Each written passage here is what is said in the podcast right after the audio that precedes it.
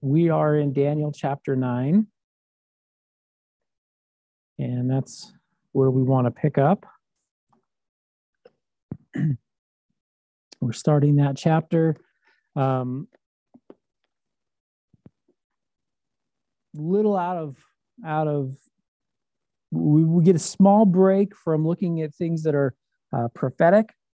So we get into the last portion of Daniel chapter 9 we pick that theme up and it largely continues through the rest of the book. Uh, but just to today, in this section that we're in, we get a little bit of a reprieve from that and some encouragement here. Um, it's all still very applicable to the circumstances we might find ourselves in today as a country, uh, and even probably more applicably as a church, as the body of Christ. So let's look quickly and just sort of establish, you'll remember that, uh, and we've talked about this before, but a couple of these books, uh, excuse me, chapters within Daniel are out of chronology. They're not in order sequentially. And so we pick up in this chapter, chapter nine, and there's been some time in between uh, chapter eight and chapter nine. The chapter five would fit somewhere between those chapters. Chapter five is where we read uh, we have Belshazzar, uh, Belshazzar, he has his, uh, Belshazzar, excuse me, he has his vision, the handwriting on the wall. Daniel comes and interprets it. And then at the very conclusion of that chapter, the last couple of verses, that's when Babylon falls to Darius. And we pick up here, if you'll read verse one with me, in the first year of Darius, the son of Ahasuerus, of the seed of the Medes, which was made king over the realm of the Chaldeans. So we get that chronology here where this is somewhere between, because in Daniel chapter 8, we're in the reign of Belshazzar. So he hasn't, Babylon hasn't fallen yet. And that's stuck in there somewhere in the middle. Okay, so we're out of chronology. That's fine. But I just bring it up. Most books in the Bible are tend to be chrono- chronological. And so they build upon themselves. God, in his uh, sovereignty, has recorded Daniel and inspired Daniel to write things down and to do so out of chronology. I think that it lends itself, we, we talked about a change of audience in chapter eight, how we transition from Aramaic into Hebrew, and that's a significant change of audience, and it's giving us some indication and we pick up here in Daniel where in this chapter, the, the parts that we're going to look at today, there's some confession being made on the part of uh, Israel, of Judah specifically. Okay, but let's look at chapter, excuse me, verse 2. Um, it says, In the first year of his reign, I, Daniel, understood by books the number of the years whereof the word of the Lord came to Jeremiah the prophet that he would accomplish 70 years in the desolations of Jerusalem. Now, a couple of things that I want to point out. We're going to talk about these things that he's talking about here. We have Jeremiah. He was largely the prophet that was prophesying about the fall of Judah and the 70 year Babylonian captivity. And we talked about that to some degree as we introduced the book of Daniel so that we kind of knew where we were. And so that's uh, that, that, that comes back into play here. Um, and he talks about this. Daniel is here studying those scrolls, those recorded writings of Jeremiah, and he comes to the conclusion that, listen, 70 years is what God said was going to happen. And he's able to deduce this is when we came in captivity, this is how long has passed, we're nearing the end. Now, in Second Chronicles, turn there with me, Second Chronicles chapter 36,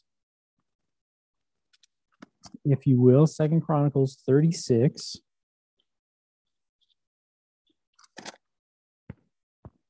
And verse 21 says, To fulfill the word of the Lord by the mouth of Jeremiah, until the land had enjoyed her Sabbaths for as long as she lay desolate, she kept Sabbath to fulfill three score and ten years. One of the reasons, in addition to the sins of the people, one of the particular sins of the people uh, of Judah that was leading to this captivity is that they didn't keep those Sabbaths. And this isn't uh, a Sabbath, uh, the weekly Sabbath or anything like that. This is that year of Jubilee where the land gets to rest. You're not going to farm it. It's going to, it's going to take its rest. And they weren't doing that. There was some motivation for whatever reasons to say, we're just going to keep farming. We're going to keep uh, reaping whatever this field will, will uh, yield. And therefore, we'll, we'll enrich ourselves all the more. And so God is saying, as part of this, I'm going to give the, the, the Sabbaths, and, and the 70 years is derived from how many years per Sabbath they neglected. And that's where he comes up with the 70 years. And that's a reference here in Second Chronicles. And you can read the rest of that chapter and get some further insight here. Now, if we look, turn to Jeremiah chapter 25, uh, this is where we begin to see the prophecies of Jeremiah. Uh, there was prophecies leading up to this. God had been telling Israel, Judah, and the, the kingdom of Israel both that there is trouble coming because you guys are harboring sin. Whether it's in Isaiah, there's a lot of it there, uh, Jeremiah in particular to Judah, warnings abounded.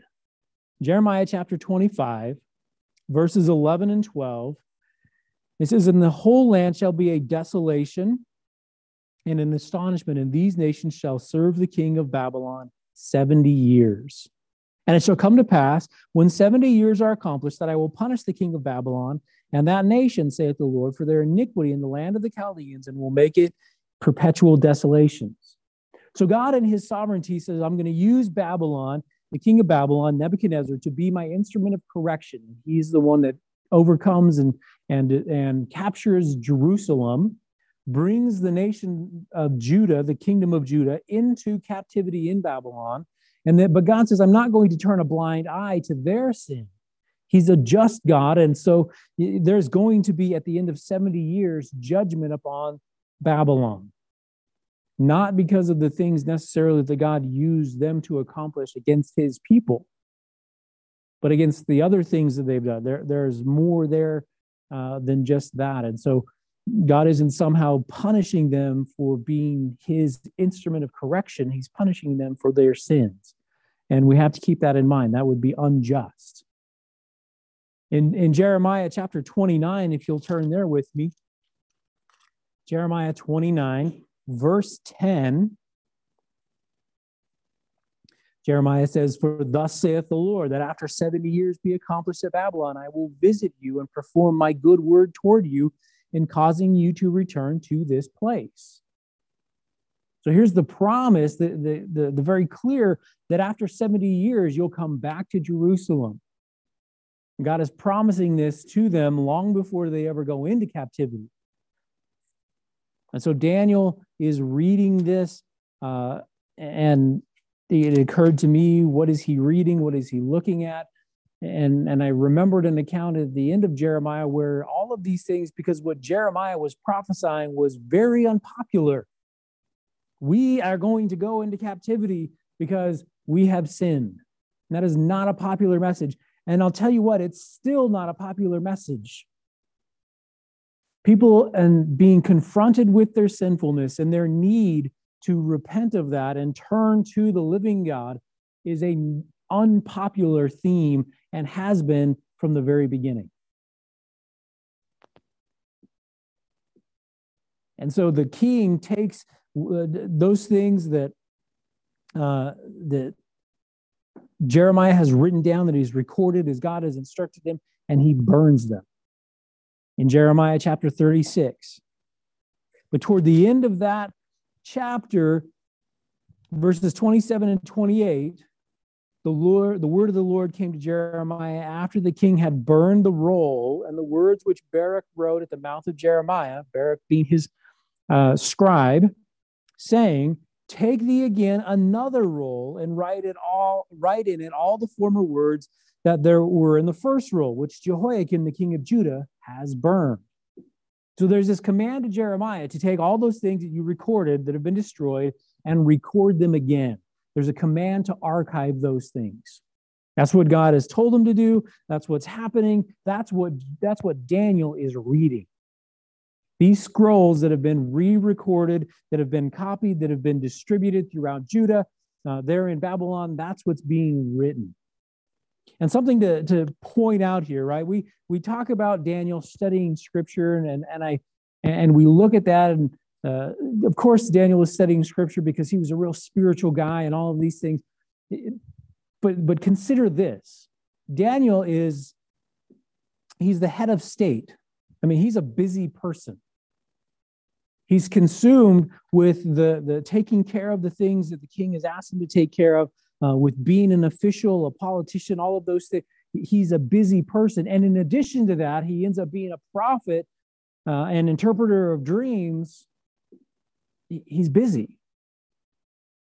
And I point all that out because oftentimes what happens is we feel busy and we neglect those things that are needful. But Daniel, knowing what was needful, said, Even though I'm busy, I'm going to purpose to be in the word of God, to study it. He made, he took or made time and he had the heart, the desire to study the word of God in Jeremiah's writings. And that's what we find him doing here. That's what we encounter him. And in the midst of that, he encounters a couple of things. Number one, he finds encouragement. Hey, I know that after 70 years, God is going to deliver us back to Jerusalem. There's encouragement there. The promises of God are reiterated to him. And understanding. Now, you and I have the same benefits from the Word of God. Second Timothy chapter 3, verses 16 and 17. For all scripture is given by inspiration of God and is profitable for doctrine, for reproof, for correction, and instruction in righteousness that the man of God may be thoroughly furnished unto all good works. If we have a desire to be like Daniel, to be somebody who would serve the Lord, who would be engaged in his business, to understand and to know our Savior Jesus Christ, we're going to be in his word. That's where we learn about it. That's where we derive it from. And it, what it means is that, like Daniel, we're going to put forth the effort and do those things necessary to not neglect it. That those things that are around us, the, the busyness, the pulls in every direction that we encounter and that we feel, aren't going to be a distraction. They're secondary. That first and foremost, our relationship with God in and through His Word takes precedent. In 2 Timothy chapter 2, if you'll turn there with me, 2 Timothy chapter 2, I want to read verses uh, 14 and 15.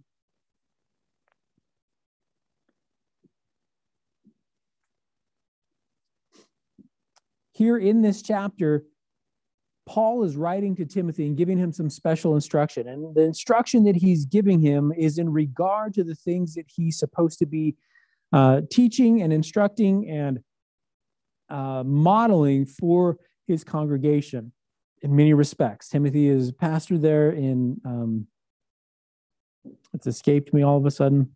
I want to say Ephesus, but I'm doubting myself. but there he is, and Paul's giving him some instruction. And he says this of these things, put them in remembrance, charging them before the Lord that they strive not about words to no profit, but to the subverting of the hearers. So pause right there. When we're looking at and we're discussing the Word of God and we're talking about its application and those things, we're not arguing about these very subtle nuances in what this word means or what that word means or, or those kinds of things. It says that those things accomplish the subverting of the hearers. The, it sows confusion and it gets things out of perspective. Now, I'm not saying that studying and understanding what the original languages say is wrong or bad, and neither is the Lord. But what he's saying is they'll make a mountain out of a molehill. They'll make a mountain out of a molehill. But he continues on. He says, This study to show thyself approved unto God, a workman that needs not to be ashamed, rightly dividing the word of truth. He's going to study, he's going to put in the effort and the work to show yourself approved unto God, to show your dedication, as it were, a workman that needs not be ashamed. And the reason there's no shame there is because he's able to rightly divide the word. When somebody says, Hey, have you thought about what this means and what that means and all this? There's a ready answer because I've studied it. I'm familiar with it. This is what the principle in the heart of God as he's revealed it in scripture is. Therefore, I can talk about that. We talked about it just a little bit, and we're going to come back to this in some respects this morning. But a little bit this morning in Sunday schools, we talked just briefly about taking the name of the Lord in vain. Am I able to make a defense? Am I able to stand and answer those questions and give that defense, uh, contend for the faith? Do I represent it consistently and accurately? A, a, workman who is in the word, who is rightly dividing it, who understands it, and is working through it, will do that. Now, into into the confession itself, the, this confession that Daniel makes and, and he's not making a confession for himself necessarily, though he is definitely included in this. Daniel is making confession in regard to the kingdom of Judah, to their very specific sins that they have harbored, that they were being sent to Babylon for. So Daniel starts this confession in, in verse 3.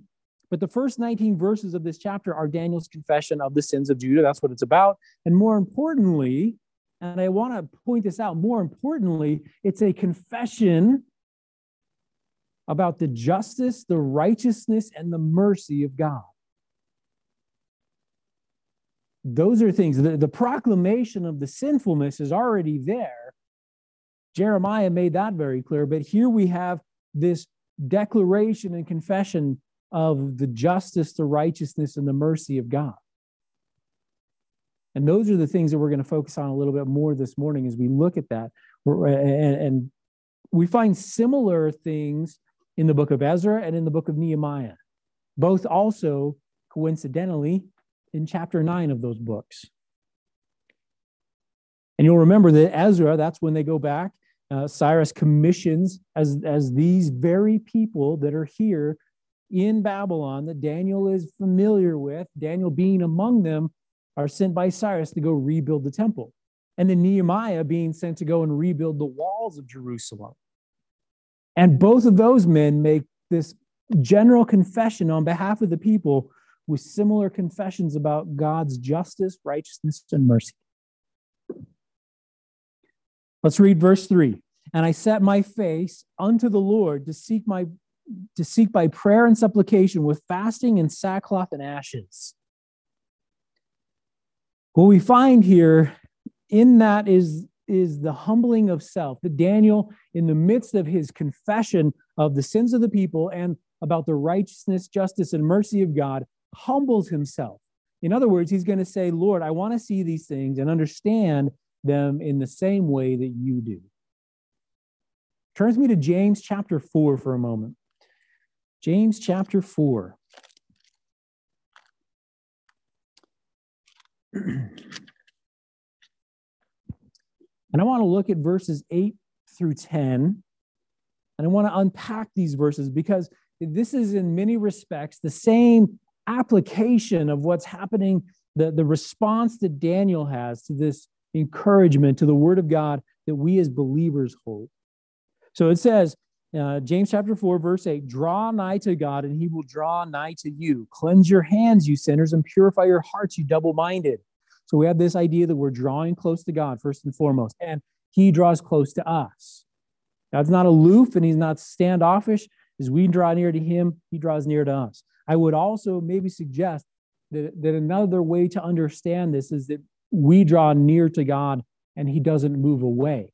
And the reason I say it that way is because he hasn't changed his position to us. The relationship that we enjoy with God, that father son, that familial relationship, that covenant relationship is unchanging. It's based upon what he has done and who he is, and he is the same yesterday, today, and tomorrow. So we draw near to God and he remains there. He communes with us. That's the idea. But it says that we cleanse our hands we we you sinners purify your hearts you're double-minded that's really a statement of the same thing but it's this idea of division this idea of division within us that Here I have these hands, they need to be cleansed because I'm engaged in sin. Though I am a believer, though I am in relationship and drawing near to the Lord, I'm engaged in sin, duplicity. And he says, Cleanse your heart, you double minded. Purify your hearts, you double minded. In other words, get off the fence. You're, you're with me or you're against me. Here we are, and, and that is set before us.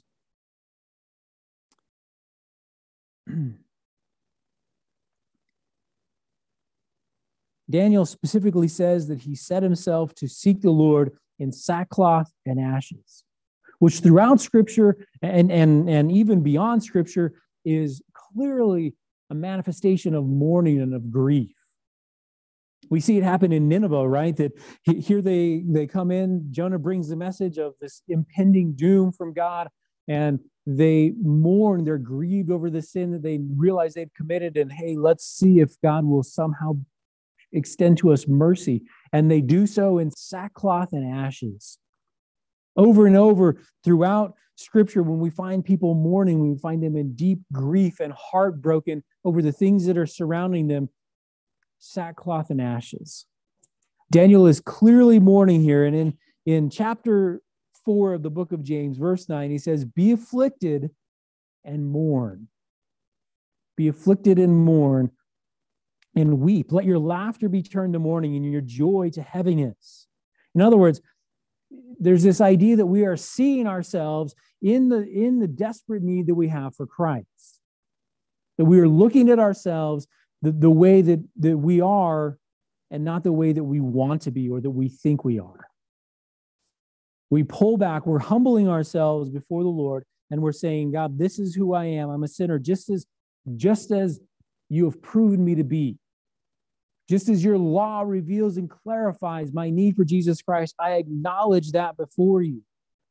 In Romans chapter 6, let me turn there, and you might want to write down Romans chapter 6, uh, verse 11, beginning in verse 11, and on through verse 14. It says, likewise, reckon yourselves also to be dead indeed unto sin, but alive unto God through Jesus Christ our Lord. Let not sin therefore reign in your mortal body, that you should obey it in the lust thereof. Neither yield ye your members as instruments of unrighteousness unto sin, but yield yourselves unto, unto God as those that are alive from the dead, and your members as instruments of righteousness unto God. So there's this change that happens. Remember uh, that as, as we've been studying in Sunday school uh, about the new covenant, and we see these symbols in the Old, uh, Old Testament uh, about these covenants that were executed between God and man and between people, and we see these symbols that happen. And one of those, is the exchanging of robes, and here we are changing our identity. We're recognized on the outside by the things uh, by the covering that we have received. And here he's telling us listen, you've received this righteousness from God. That's our justification, being declared sinless by God Himself. And he says, take that proclamation seriously. Stop yielding yourselves like you did in the past because we're free from sin. Stop yielding ourselves to it and yield ourselves as instruments of righteousness, consistent with that which we have been clothed and declared to be. And he continues on For sin shall not have dominion over you, verse 14, for you are not under the law, but under grace. It doesn't have any dominion over us, it doesn't have power over us any longer. Now, there's a struggle with sin, and that's real, and we acknowledge that. And uh, but we're not slaves to it any longer. We've been declared to be righteous. We've been declared to be free from sin. And so, as we look in verse 9 of James chapter 4, we're afflicted, we mourn, we weep, we let our laughter be turned to mourning and our joy to heaviness. We're acknowledging our sinfulness, who we are, and we're also acknowledging we're humbling ourselves because we know that we didn't do anything to merit the favor of God, but God, in his love towards us, sent Jesus Christ we were while we were yet sinners. And he continues in verse 10. He says, Humble yourselves in the sight of the Lord, and he shall lift you up. In 1 Peter chapter 5,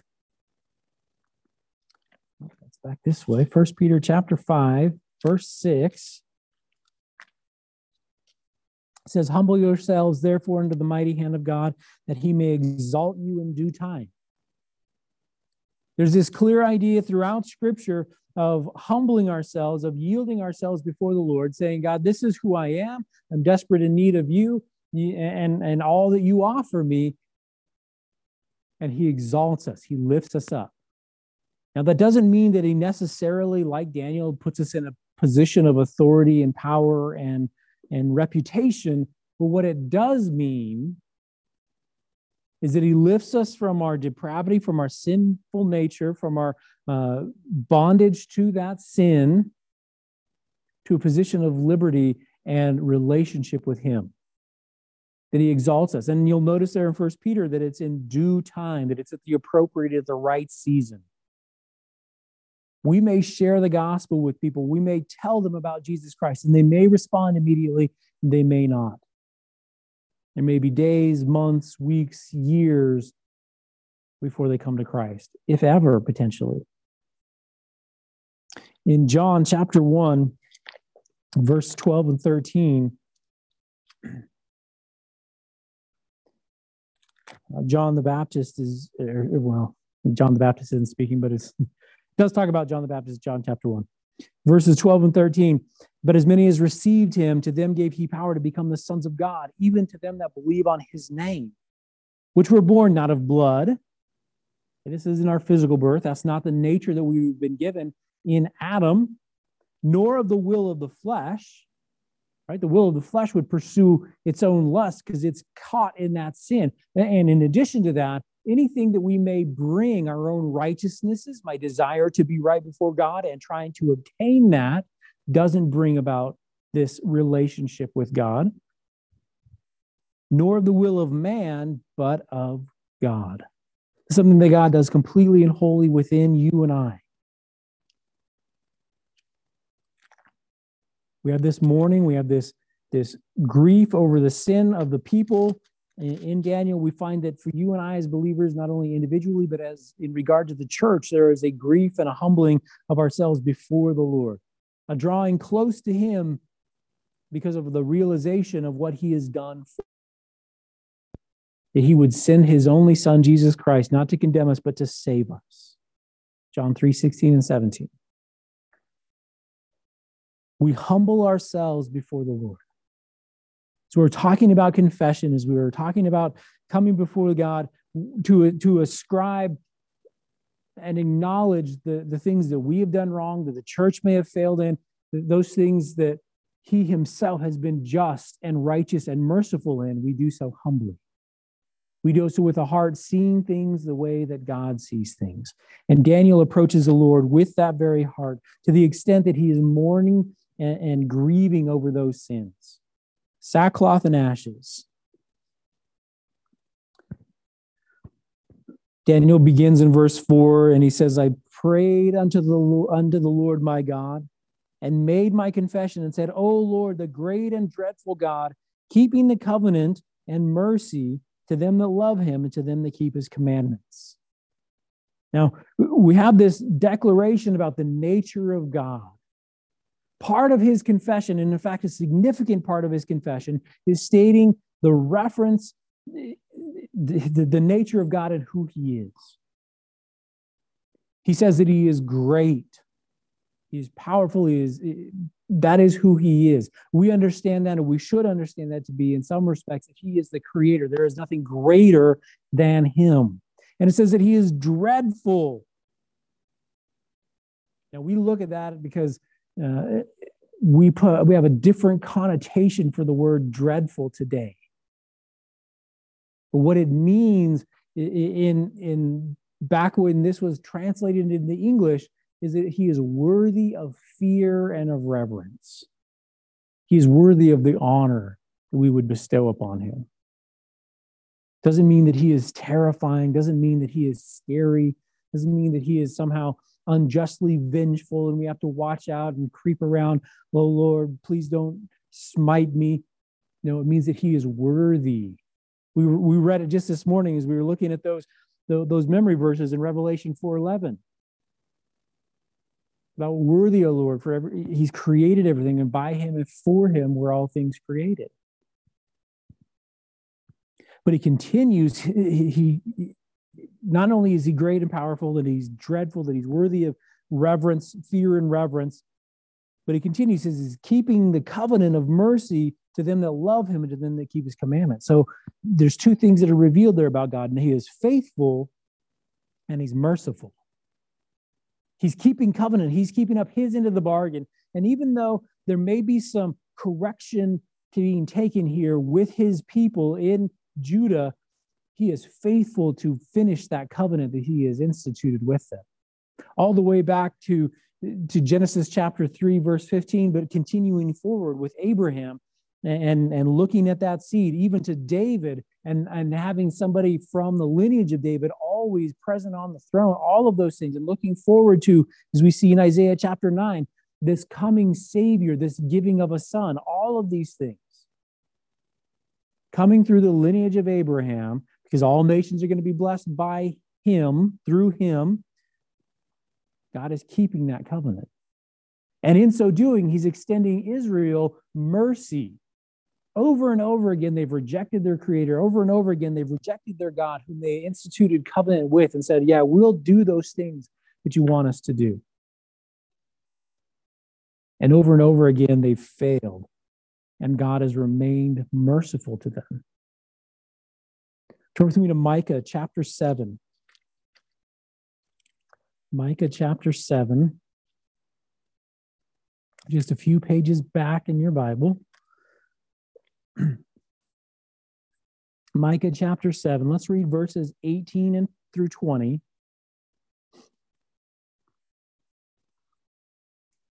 Who is a God like unto thee, that pardoneth iniquity and passes by the transgression of the remnant of his heritage? He retains not his anger forever, because he delights in mercy. He will turn again. He will have compassion upon us. He will subdue our iniquities, and thou wilt cast all their sins in the depths of the sea. Thou wilt perform the truth to Jacob and the mercy to Abraham, which thou hast sworn unto our fathers from the days of old. When we look at the nature of God as it's proclaimed throughout and revealed throughout Scripture, we find that mercy and faithfulness are two of his attributes. Two of those things that we can with certainty count upon. Israel realized that, Micah realized that, Daniel realizes that. And throughout all the scriptures in the Psalms, even in the New Testament, we see these things confirmed over and over. In verse 5 of Daniel chapter 9, he continues. Daniel says, We have sinned and have committed iniquity and have done wickedly and have rebelled, even by departing from the precepts and from thy judgments. Neither have we, verse 6, neither have we hearkened unto thy servants, the prophets, which spake in thy name to our kings, our princes, and our fathers, and to all the people of the land. So this statement about the nature of God, and now we have this statement about the nature of man. He says, Listen, we have sinned and have committed iniquity. Obviously, they're two separate things. Now, we use them interchangeably, and, and in many respects they are, but I want to talk about it just briefly. Sin is the transgression of the law. That's the biblical definition. And what that represents to you and I is man's inability to do right, or in other words, his depravity, his, his complete failure from, the, from a moral standpoint. We can't keep the law of God. Romans 3:23 tells us that all have sinned and fallen short of the glory of God, fallen short of the standard that God has established. Okay, so sin is a reference to the transgression of the law, to man's inability to do right. Transgression, as he says here, we've sinned and we've transgressed against thee. That's choosing to do sin. In, the book of Romans, in, in chapter 1 and 2, it says, Hey, we're all without excuse. God has revealed himself to us. But there are those who suppress the truth in unrighteousness. They're holding the truth in unrighteousness. restraining it, keeping it back. Even though God has revealed himself, even though God has shown himself to them, they choose sin. That's what transgression is. So we have sin. Obviously, they're very closely related. But one is a natural thing. This is our natural estate to be to be sinful, to, to be unable to do that which is right. And then there's transgression when we know what we should do, because God has given us that conscience in Romans chapter 2. We choose to do what we know is wrong. Closely related, but different. There's a nature of man, and we're stuck there.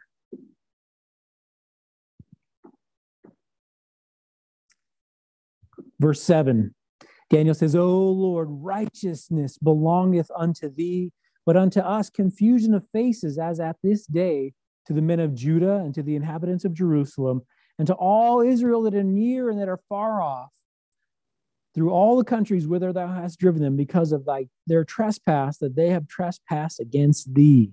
O Lord, to us belongeth confusion of face, to our kings, to our princes, and to our fathers, because we have sinned against thee. Now, that confusion, we're not going to focus on that too much, but it's, uh, let's see. No, we're going to get to it in the next in the next one. Just a moment. He begins. He says, "O Lord, righteousness belongs to Thee." Daniel has this statement, this clear understanding that, that not only is God righteous, but it belongs to him. It is who he is, it is his nature. He doesn't question the righteousness of God, punishing Judah, sending them into captivity. Righteousness belongs to God, it's his natural estate. He is the final standard of righteousness. That's where it's at. That's, that's where we have to understand the righteousness of God. Turn with me to Nehemiah chapter th- chapter 9 rather, excuse me.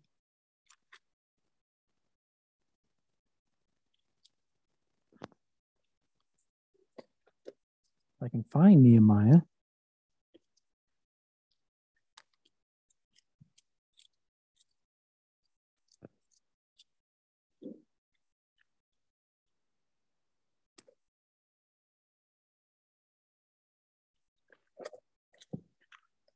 Wait for it.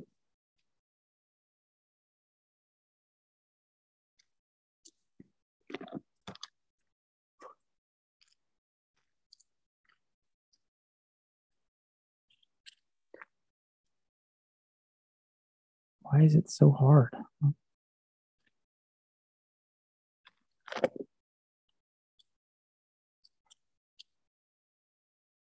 Probably a far more efficient way than just thumbing through. There it is, Nehemiah. Sorry, Nehemiah chapter 9. Let's look at verse 33. As I said, Nehemiah chapter 9 is a very similar passage to Daniel chapter 9. There's a confession, a, general confession about the sins of, of the people, the righteousness of God, his justice, and his mercy.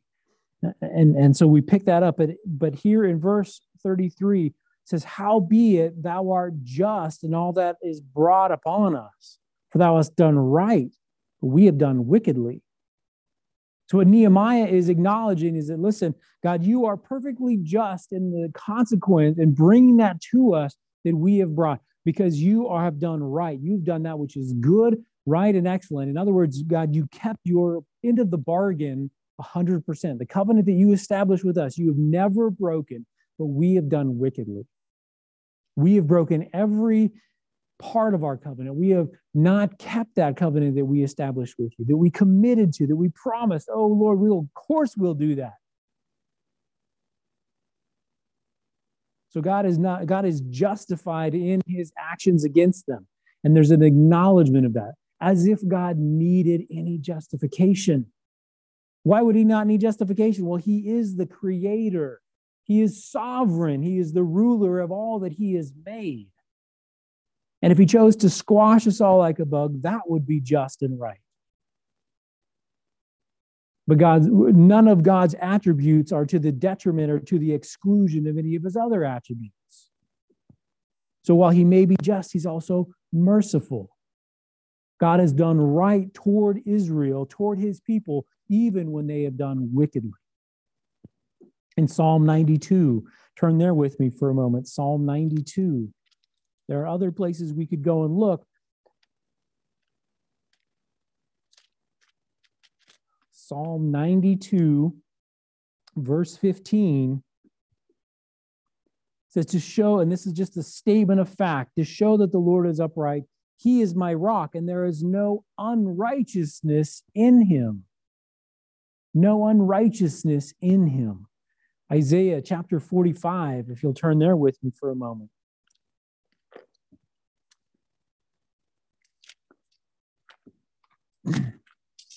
Isaiah chapter 45, verses 18 and 19. And this gets to the heart of why God is just, why he is always righteous. For thus saith the Lord that created the heavens. And I'll just pause there. He's created the heavens. He is the creator. There's nothing that he's going to do that is un, that is wrong or unrighteous. God himself that formed the earth and made it. He has established it. He created it not in vain. He formed it to be inhabited. I am the Lord and there is none else. Verse 19 I have not spoken in secret. In a dark place of the earth, I said not unto the seed of Jacob, Seek ye me in vain. I speak, I, the Lord, speak righteousness. I declare things that are right. He is the source of righteousness, He is the standard of righteousness. There is no unrighteousness in Him. He is the creator, therefore, He gets to choose the standard. we look at righteousness and it's sort of a sliding scale because it's relative. We compare others to ourselves, we compare others to other people. We have this relative scale, but what we're ultimately comparing each other to is a flawed, fallen, broken standard. Well, I'm better than that person, but that person's better than me right? In Luke, we find that parable. Here is the the the publican, and he comes to comes to uh, the temple and he's worshiping, and he won't even lift his eyes to heaven, and he realizes his sinfulness, and he beats on his chest and says, "Oh Lord, be merciful unto me, a sinner." And the others standing by who are self righteous look over and say, Oh Lord, I thank you that I'm not like that publican over there. What we don't want to do, what we choose not to do, is take that standard of righteousness, God Himself, and say, Woe is me, I am unclean.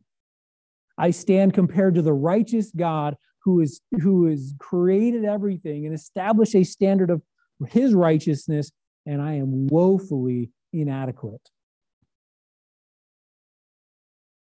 Yet God, in His grace and His mercy toward us, has said, Listen, I'm going to help you understand that. I'm going to give you the law. I'm going to give you a few points in which you can compare yourself and look at and see that you have failed in these points and realize your sinfulness, realize your unrighteousness. And when we realize that unrighteousness within us, we realize the need and the provision that God has made in His Son, Jesus Christ. We have that comparison. Now, turn with me to Romans chapter 3 for a moment. Romans chapter 3. I want to look at verse 5. While we're talking about comparisons, contrasts, it says, If our unrighteousness commended or introduced or proved was an example of the righteousness of God, what shall we say? Is God unrighteous who takes vengeance? He, he, I mean, it's a rhetorical question. And he puts in parentheses, I speak as a man. Of course not. God forbid. How then shall God, shall God judge the world. Of course, he's not unrighteous. Of course, he's when he takes vengeance. He's perfectly justified in all of that. But by contrast, our unrighteousness, even our sinfulness, even our failure to keep that standard proves the righteousness of God. It illustrates it. We need to understand that, that the righteousness of God, here is Daniel, and he looks at this and he says, Lord, righteousness belongs to you. No matter what happens, no matter what has befallen us, even at your hand, by your proclamation, and we know that to be the case because he told us that in scripture by his prophets. No matter what the case is, Lord, you are righteous. You are right in what you've done. There's no charge to be laid at your feet. By contrast, though, there is confusion. He says, confusion is upon our faces. And he says it again in verse 9. That word confusion literally means shame. There is shame. We have fallen short of your standard. We have not been righteous. We have done wickedly. We all of these things that we've looked at, that is us, and says that we are shamed. God's model people fail to exhibit trust in God. And here's what it does it sows confusion to the other nations and it brings shame upon them who, who would so eagerly forsake the Creator and ultimately their Savior. In Ezra chapter 9, turn there with me. Remember, Ezra is sort of is that other confession Ezra won't be as hard to find because I already found Nehemiah and they're side by side. Ezra chapter 9. But here he's making this statement, this proclamation of, of confession for the nation, and he's also declaring the righteousness of God. But in so doing, he says this verses 6 and 7 of Ezra chapter 9. Oh my God, I am ashamed and blush to lift my face up to thee my God, for my iniquities are increased over our head, and our trespasses grown up under the heavens. He understands fully his depravity. He understands that as a nation, as a people, we have really blown it. It's over our heads. It's, in in other words, it covers us. Verse 7 Since the days of our fathers have we been in a great trespass unto this day. And for our iniquities have we, our kings and our priests, been delivered into the hand of the kings of the lands, to the sword and to the captivity, and to a spoil and to confusion of face, to shame, in other words, as it is this day. Now, Jeremiah chapter 2 gives us some insight into this a little bit because Jeremiah chapter 2, verses 26 and 27. He says, As a thief is ashamed when he is found, so is the house of Israel ashamed. They, their kings, their princes, and their, their priests and their prophets. Right? The thief, when he gets caught, he's ashamed of what he's done. It's found out, he's exposed. his law breaking ways, his theft, his, his unconcern for those that he would steal from, all of that is exposed and, and shown to the world publicly. And in the same way, that's what's happening to Israel. Here we are, God's people, and our sinfulness is exposed, our sins and transgressions, our choice to not follow him, to not honor him, to not walk in unison with him, which we promised we would, is exposed. He goes on in verse 27 saying, To a stock, thou art my father, and to a stone, thou hast brought me forth. For they have turned their back unto me and not their face. But in the time of their trouble, they will say, Arise and save us. God is here speaking, and he says, Listen, they've made these this stock, this, this tree, and that rock over there. They've proclaimed them to be their gods, and they're worshiping that. But he says, in the end, they will realize who is God. God is faithful in the midst of all of this, and He says, Listen, I will restore you. Now, here we are, we're, by way of application, we want to understand this because, as I said, there are some real things for us as the church, as the body of Christ, to unpack and to apply. Because we, while we haven't replaced Israel, we are God's representative people. We are those that have taken his name upon us. And the question that I want to ask us personally and, and lar- at large, the church, have we taken the name of God in vain? As his children, not just his model people, but as his children, have I brought confusion of who my father is to the lost and dying of this world, to those who are around me? Have I brought confusion? Have I misrepresented in any way, shape, or form? Now, God, in His uh, providence, is going to protect those that we would confuse. And I, and I say that uh, in, in, Romans chapter 6, there is some, uh, let, me, let me just turn there for a moment.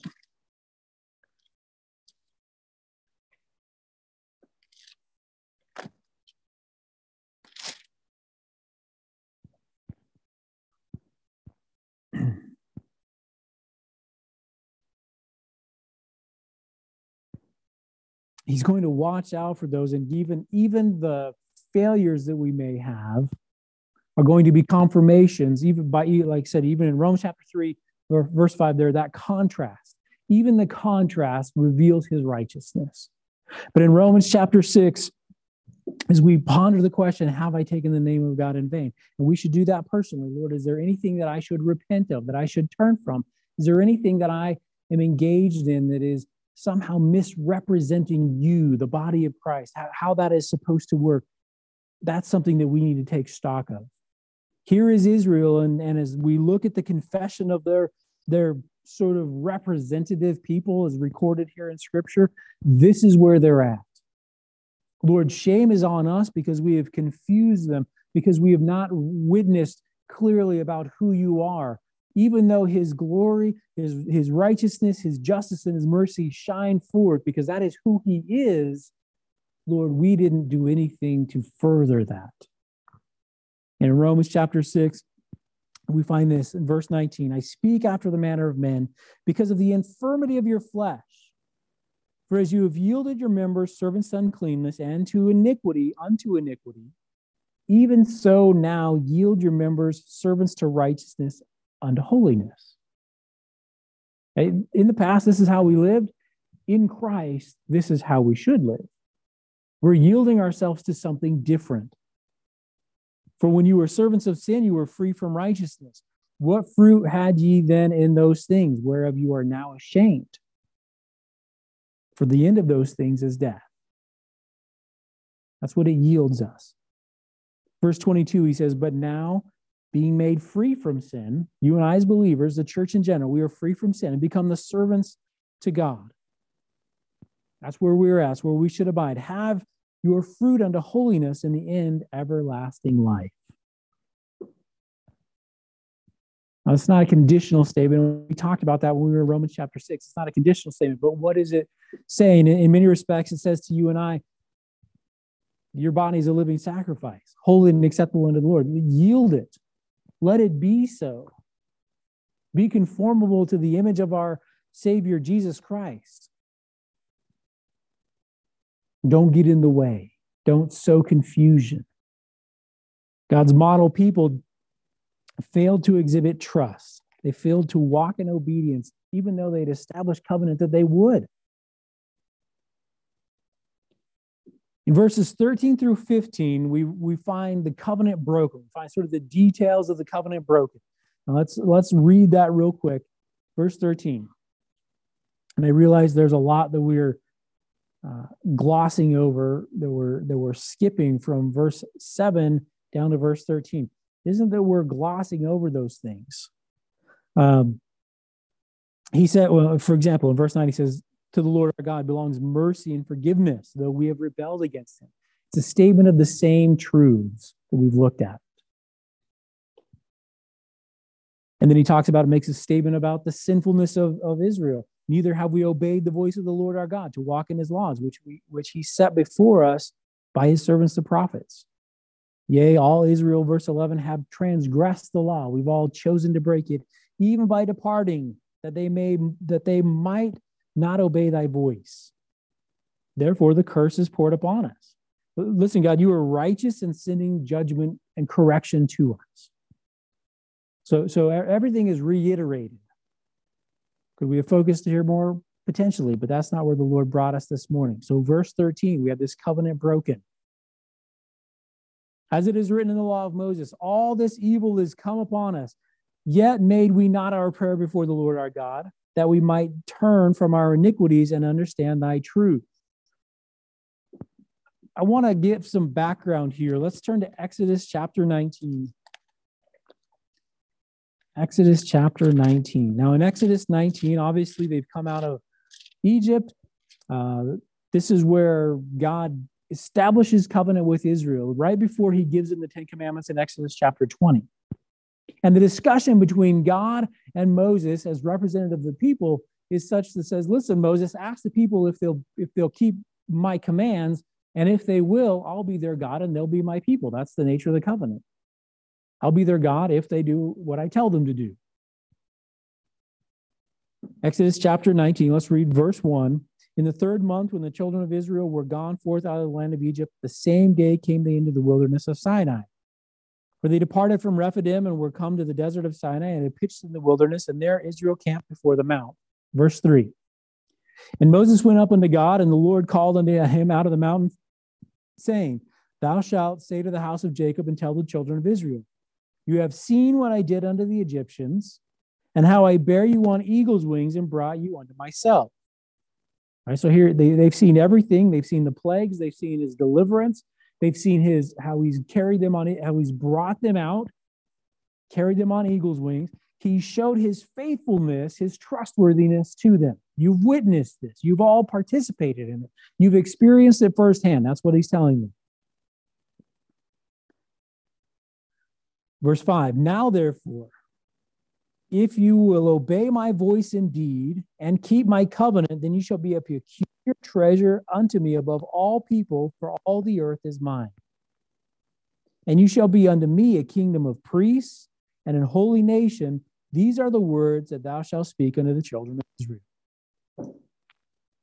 This is where God says, This is the nature of the covenant. I'll set you apart. You'll be a kingdom of priests. You'll be a peculiar treasure to me above all people on the earth. That, that you're going to be my special model people, Israel. That's the covenant that I'm making with you right now.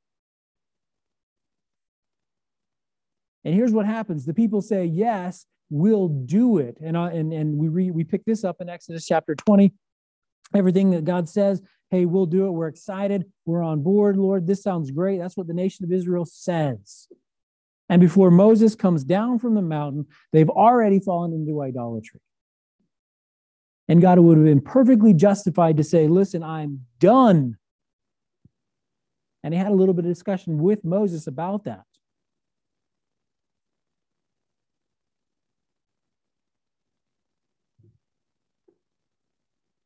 God, in his mercy, chose to continue in covenant with the nation of Israel. And in, in the midst of all of this, as he's instituting covenant, and as we get into Deuteronomy in particular, as he reiterates this covenant with the next generation, because that's what, what it is right here, those that get to go into the promised land. They were just kids when we didn't believe God. And then we had to war, wander in the wilderness for 40 years. Now I'm going to reiterate all this with you. And he gives them warning. He says, Listen, there is a covenant between us, and there is, when you break the covenant, there are consequences with it associated with that. Turn with me to Deuteronomy chapter 29. There are dozens of references that we could look at it through Deuteronomy, even some in Leviticus. We're just going to look at a couple this morning. Deuteronomy chapter 29, verses 20 through 29. The Lord will not spare him, but then the, but then the anger of the Lord and his jealousy shall smoke against that man, and all the curses that are written in this book shall lie upon him, and the Lord shall blot out his name from under heaven. Is We have we have these interactions and these individually. And that's what's being iterated here. There are some individual problems, some individual, uh, we'll use what, what God says, curses. And I hesitate to use that word because we have a different connotation today than when what was written here. But there, there are curses to the individuals who would not keep that covenant. Turns me to the next chapter, Deuteronomy chapter 30, verse 17 through 19. Here he is speaking to the nation in general. And he tells them, But if thine heart turn away, so that thou wilt not hear, but shall be drawn away and worship other gods and serve them, I denounce unto you this day that you shall surely perish, and you shall not prolong you your days upon the land whither thou passest over Jordan to go to possess it. I call heaven and earth to record, to record this day against you that I have set before you life and death, blessing and cursing. God says, listen, here it is. I'm making it very clear. We instituted a covenant all the way back 40 years ago.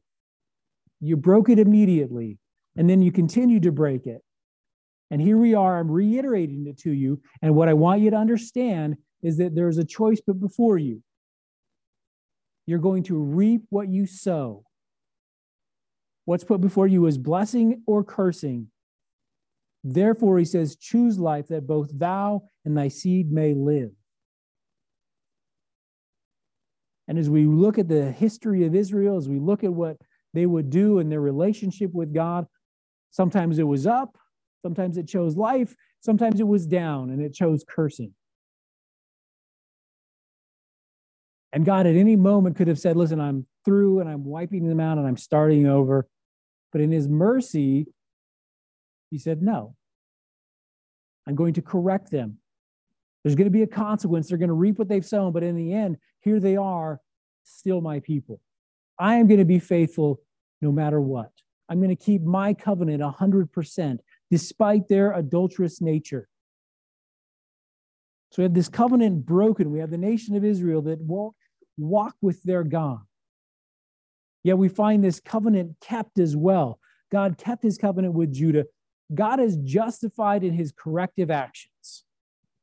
He is just and faithful.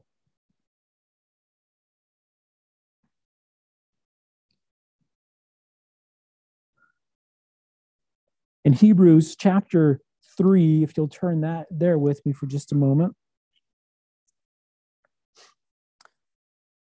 he kept his covenant. Let me let me read before you turn. Go ahead and turn to Hebrews chapter three. I'm going to read Daniel chapter nine, verses 14 and 15. This is where God keeps that covenant. He says, "Therefore, has the Lord watched upon the evil." Okay? In other words, God has allowed this to come to pass and brought it upon us. For the Lord our God is righteous in all His works which He does. For we obeyed not His voice. In other words, there's nothing that God has done that is wrong. We deserved what we got. We reaped what we sowed. We chose cursing over blessing. And now, O Lord our God, thou hast brought thy people forth out of the land of Egypt with a mighty hand and has gotten thee renown, as at this day we have sinned, we have done wickedly. Let's turn with me to Hebrews chapter 3 for just a moment.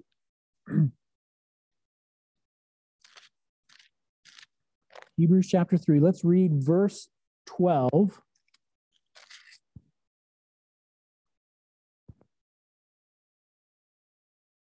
Take heed, brethren, lest there be in any of you an evil heart of unbelief in departing from the living God. Now, I, I want to uh, we've come here we're going to talk about this. This applies to you and I as believers in many respects, but it also applies to the nation of Israel, right? Here they are. This is the book of Hebrews. That's who he's talking to, it's who he's being written to. And as we've studied through and we looked at, at in, in Bible study on Thursday nights, where we studied obedience. And part of that obedience, what we quickly realized is that in the Old Testament, when obedience was being discussed, it means hear and do. Right? When we're trusting God, it means that I'm going to hear what he says and I'm going to do it.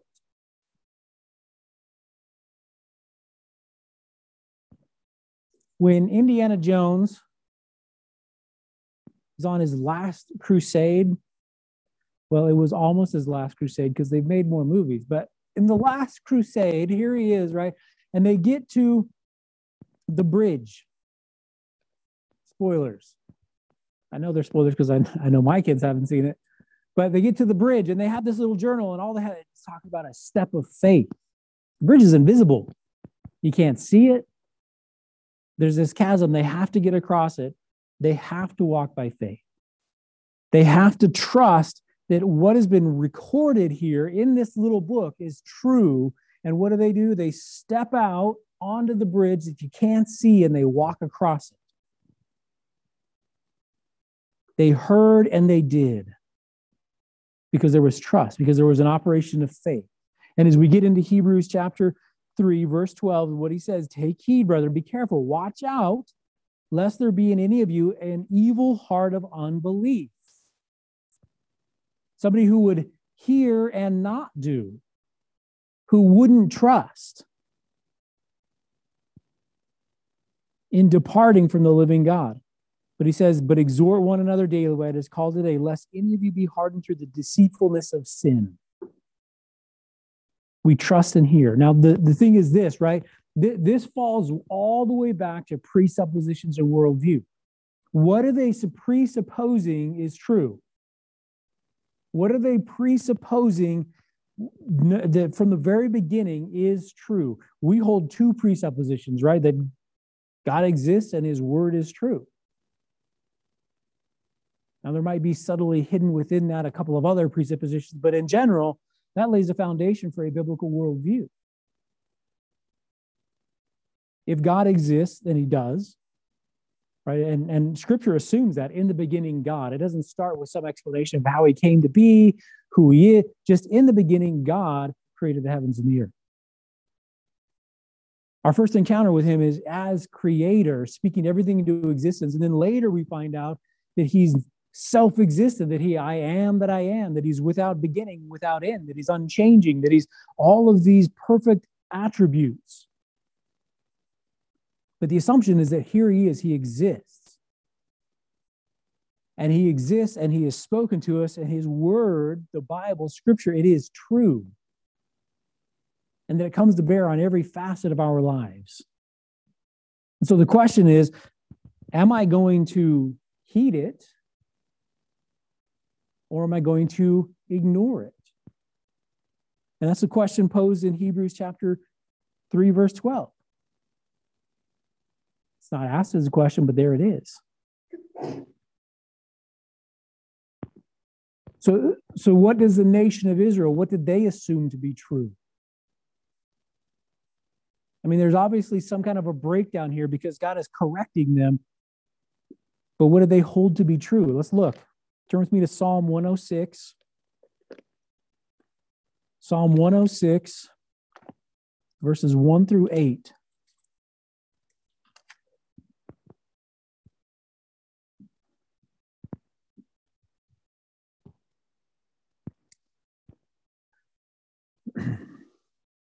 Psalm of David.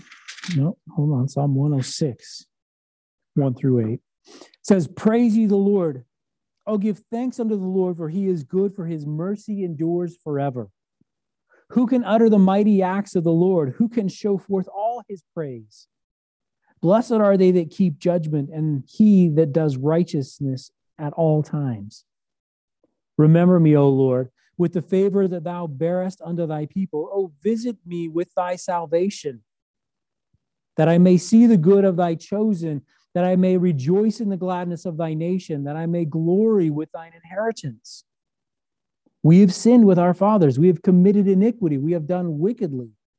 Our fathers understood not thy wonders in Egypt. They remembered not the multitude of thy mercies, but provoked him at the sea, even at the Red Sea. Thus, he saved them for his name's sake, that he might make his mighty power to be known. While it may not stand as the ultimate confession of faith for the nation of Israel, we have here clear statements about what they held to be true. Blessed are they that keep judgment. Blessed are they that walk in righteousness at all times. Visit me with thy salvation. Salvation is of the Lord. That is something that they held and they believed. There was a confession of sin. We know that we failed. But nevertheless, for his name's sake, he saved us.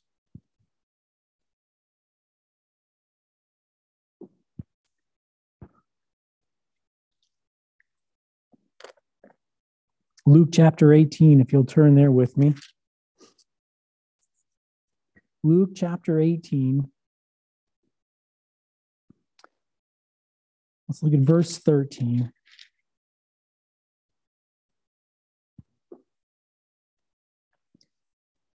We have this publican, and he stands there, and I referenced this earlier, standing afar off, and he would not lift up so much as his eyes unto heaven, but smote upon his breast, saying, God be merciful unto me, a sinner.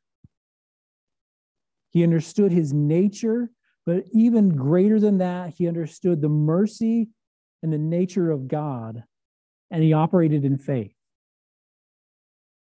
He operated in trust that, Lord, you would forgive me if I'll just humble myself before you.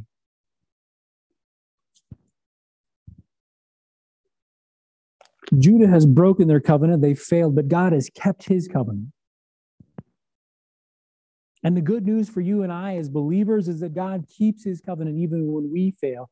That you and I, as the church, the body of Christ, when we fail as a, as a group, God remains faithful.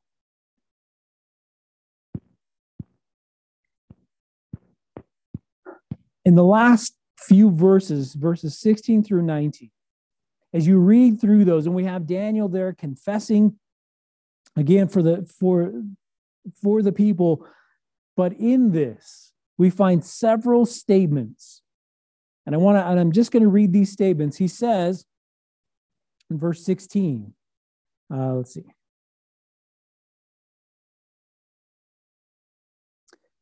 Thy people are become a reproach to all that are about us.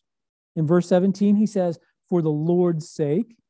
In verse 18, the last portion, he says, We do not present our supplication before thee for our righteousness, but for thy great mercies. In verse 19, he says, O Lord, hear, O Lord, forgive, O Lord, hearken and do.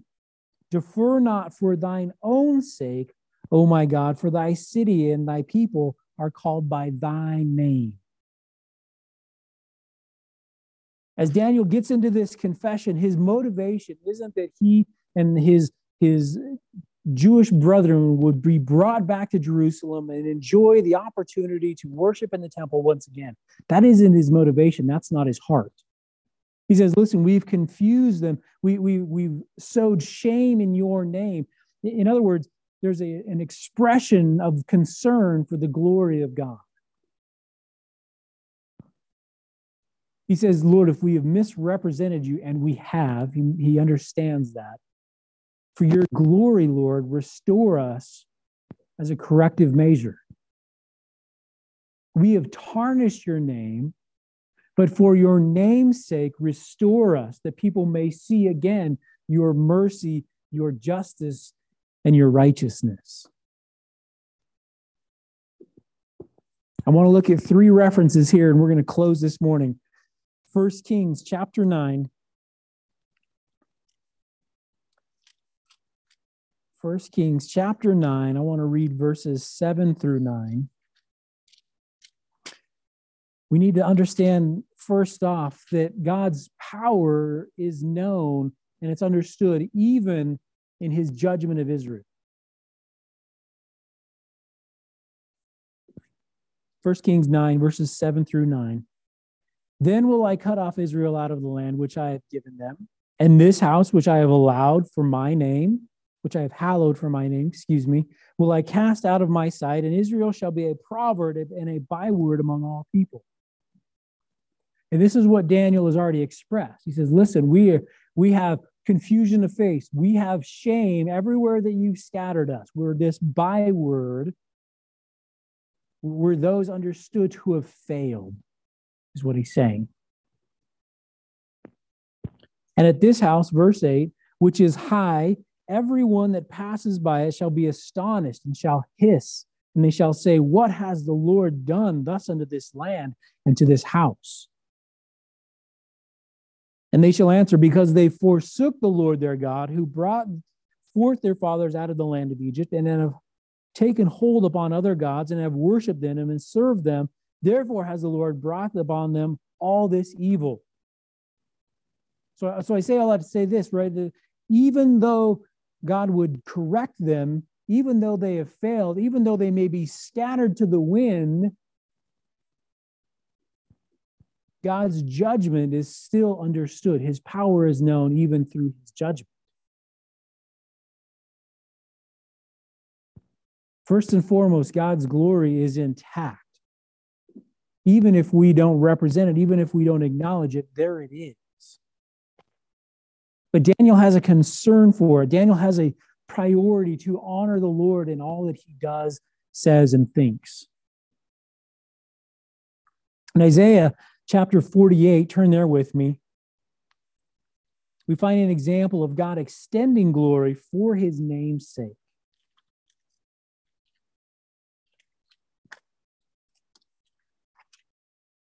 Isaiah 48, verses 9 through 11. Isaiah speaking on behalf of God For my name's sake will I defer mine anger, and for my praise will I refrain for thee, that I cut thee not off. For mine own sake, even for mine own sake will I do it. For how should my name be polluted? And I will not give my glory unto another.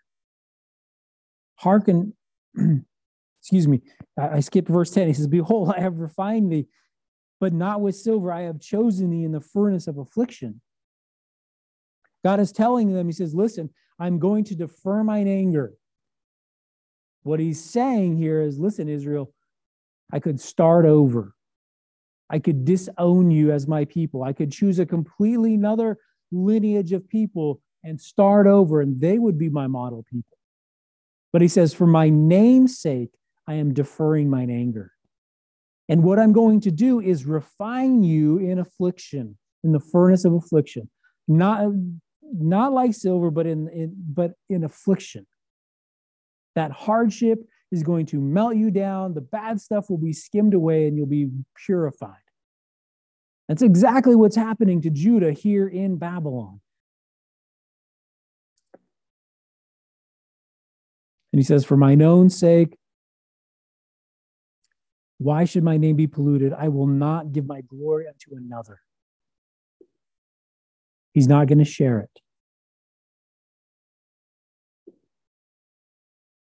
God extends mercy for his name's sake, so that it will be understood, so that his nature and his character will be recognizable to the world around us, to those that he has created.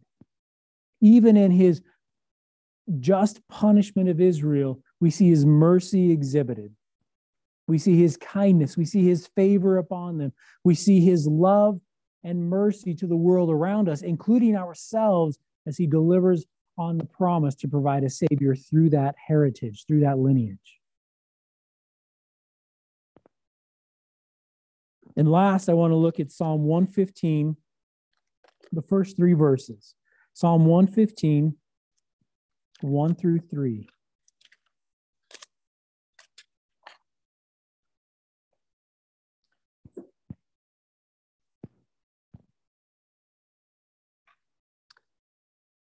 We talked about the righteousness of God just a little bit, but it, he is right in all that he does. It says, Not unto us, O Lord, not unto us, but unto thy name give glory for thy mercy and for thy truth's sake. Wherefore should the heathen say, Where is now their God? But our God is in the heavens, and he does whatsoever he is pleased. There's no unrighteousness in him. We already established that. Whatever he is doing, whatever he is up to there in heaven, he's done whatsoever it has pleased him, and that is righteous. It is right. It is true. It is just. It is equitable. It is all of the above.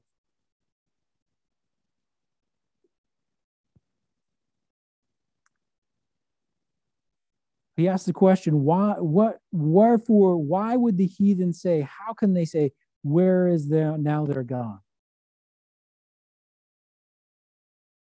He somehow removed himself from uh, whatever the case may be, right? That's that's what people would say. And, and people phrase it to us today, you know, if God exists, why would he let such bad things happen? Why would he forsake us? Why would he? It's the same question. And what it is is an attack on the righteousness of God, it's an attack on his glory. It's somehow lowering him from his position uh, of creator and making him like something that he has created. And what I want to leave you with to ponder this this week is, is this question Am I ashamed of the justice of God? Am I ashamed at those things that might come our way? Do I somehow misrepresent his righteousness in all that he does when he exercises his sovereignty and his providence? Here we are in a world, and we prayed this morning for things that are happening around the world, whether it's in the Ukraine or whether there's issues in China and, and food hoarding and all of these kinds of things. And, and somehow for us, they are scary. They're unknowns, they're uncertainties. But for you and I as believers, we're not like the heathens who say, Where is God? Has he forsaken us? God is right in all that he is doing, and he's faithful to you and I. Maybe it is that these things are happening as a wake up call for us as a church that we might say, Hey, we're being refined in the midst of this affliction. Maybe it's a greater event than all of that, and God is orchestrating those things that need to happen to bring about His will and purpose for the end of things. I don't stand here and purport to know. But what I do know is that God has proven his faithfulness through his people, Israel. That he has said, Listen, even though you have forsaken me, even though you have been adulterous and, and gone after other gods, even though you have failed me and not kept covenant with me. I have kept covenant with you. And then he went on to establish with you and I as believers an even surer covenant, one that isn't based upon anything that we would do. It's unconditional in its application. It isn't a, I'll be your God if you do this. He says, I will be your God and provide everything necessary. I will declare you to be righteous. I will forgive and, and forget your sin nature through my son, Jesus Christ. We can trust, no matter what's happening, we can trust that God is He, that He exists and that His word is true. And we can operate on those two presuppositions and base a worldview based completely upon that with surety and hope. Let's pray. Father, we thank you and we praise you for your word, Lord, the, the surety and the hope that we experience through all that Christ has done on our behalf. I thank you, Lord, that even as we look in the book of Daniel, as we see the confession of, of national sin, Lord, those things that we might emulate, whether it's individually or as a family or, or as a church or as a nation. They, God, we also see statements of your righteousness, of your justice, of your mercy, of your trustworthy and faithfulness. And God, by your grace, would you, would you settle those things in our hearts and minds? You haven't given us a spirit of fear, but one of love and of power and of sound mind. Establish us, Lord, in the truth, that we may be unwavering, that we may contend for you, that we may be your advocates, your, your representatives, ambassadors to the world around us. We thank you and we praise you, Lord, for that privilege and honor. And as we sing and as we worship this morning, I pray you would be glorified. In Jesus' name, amen.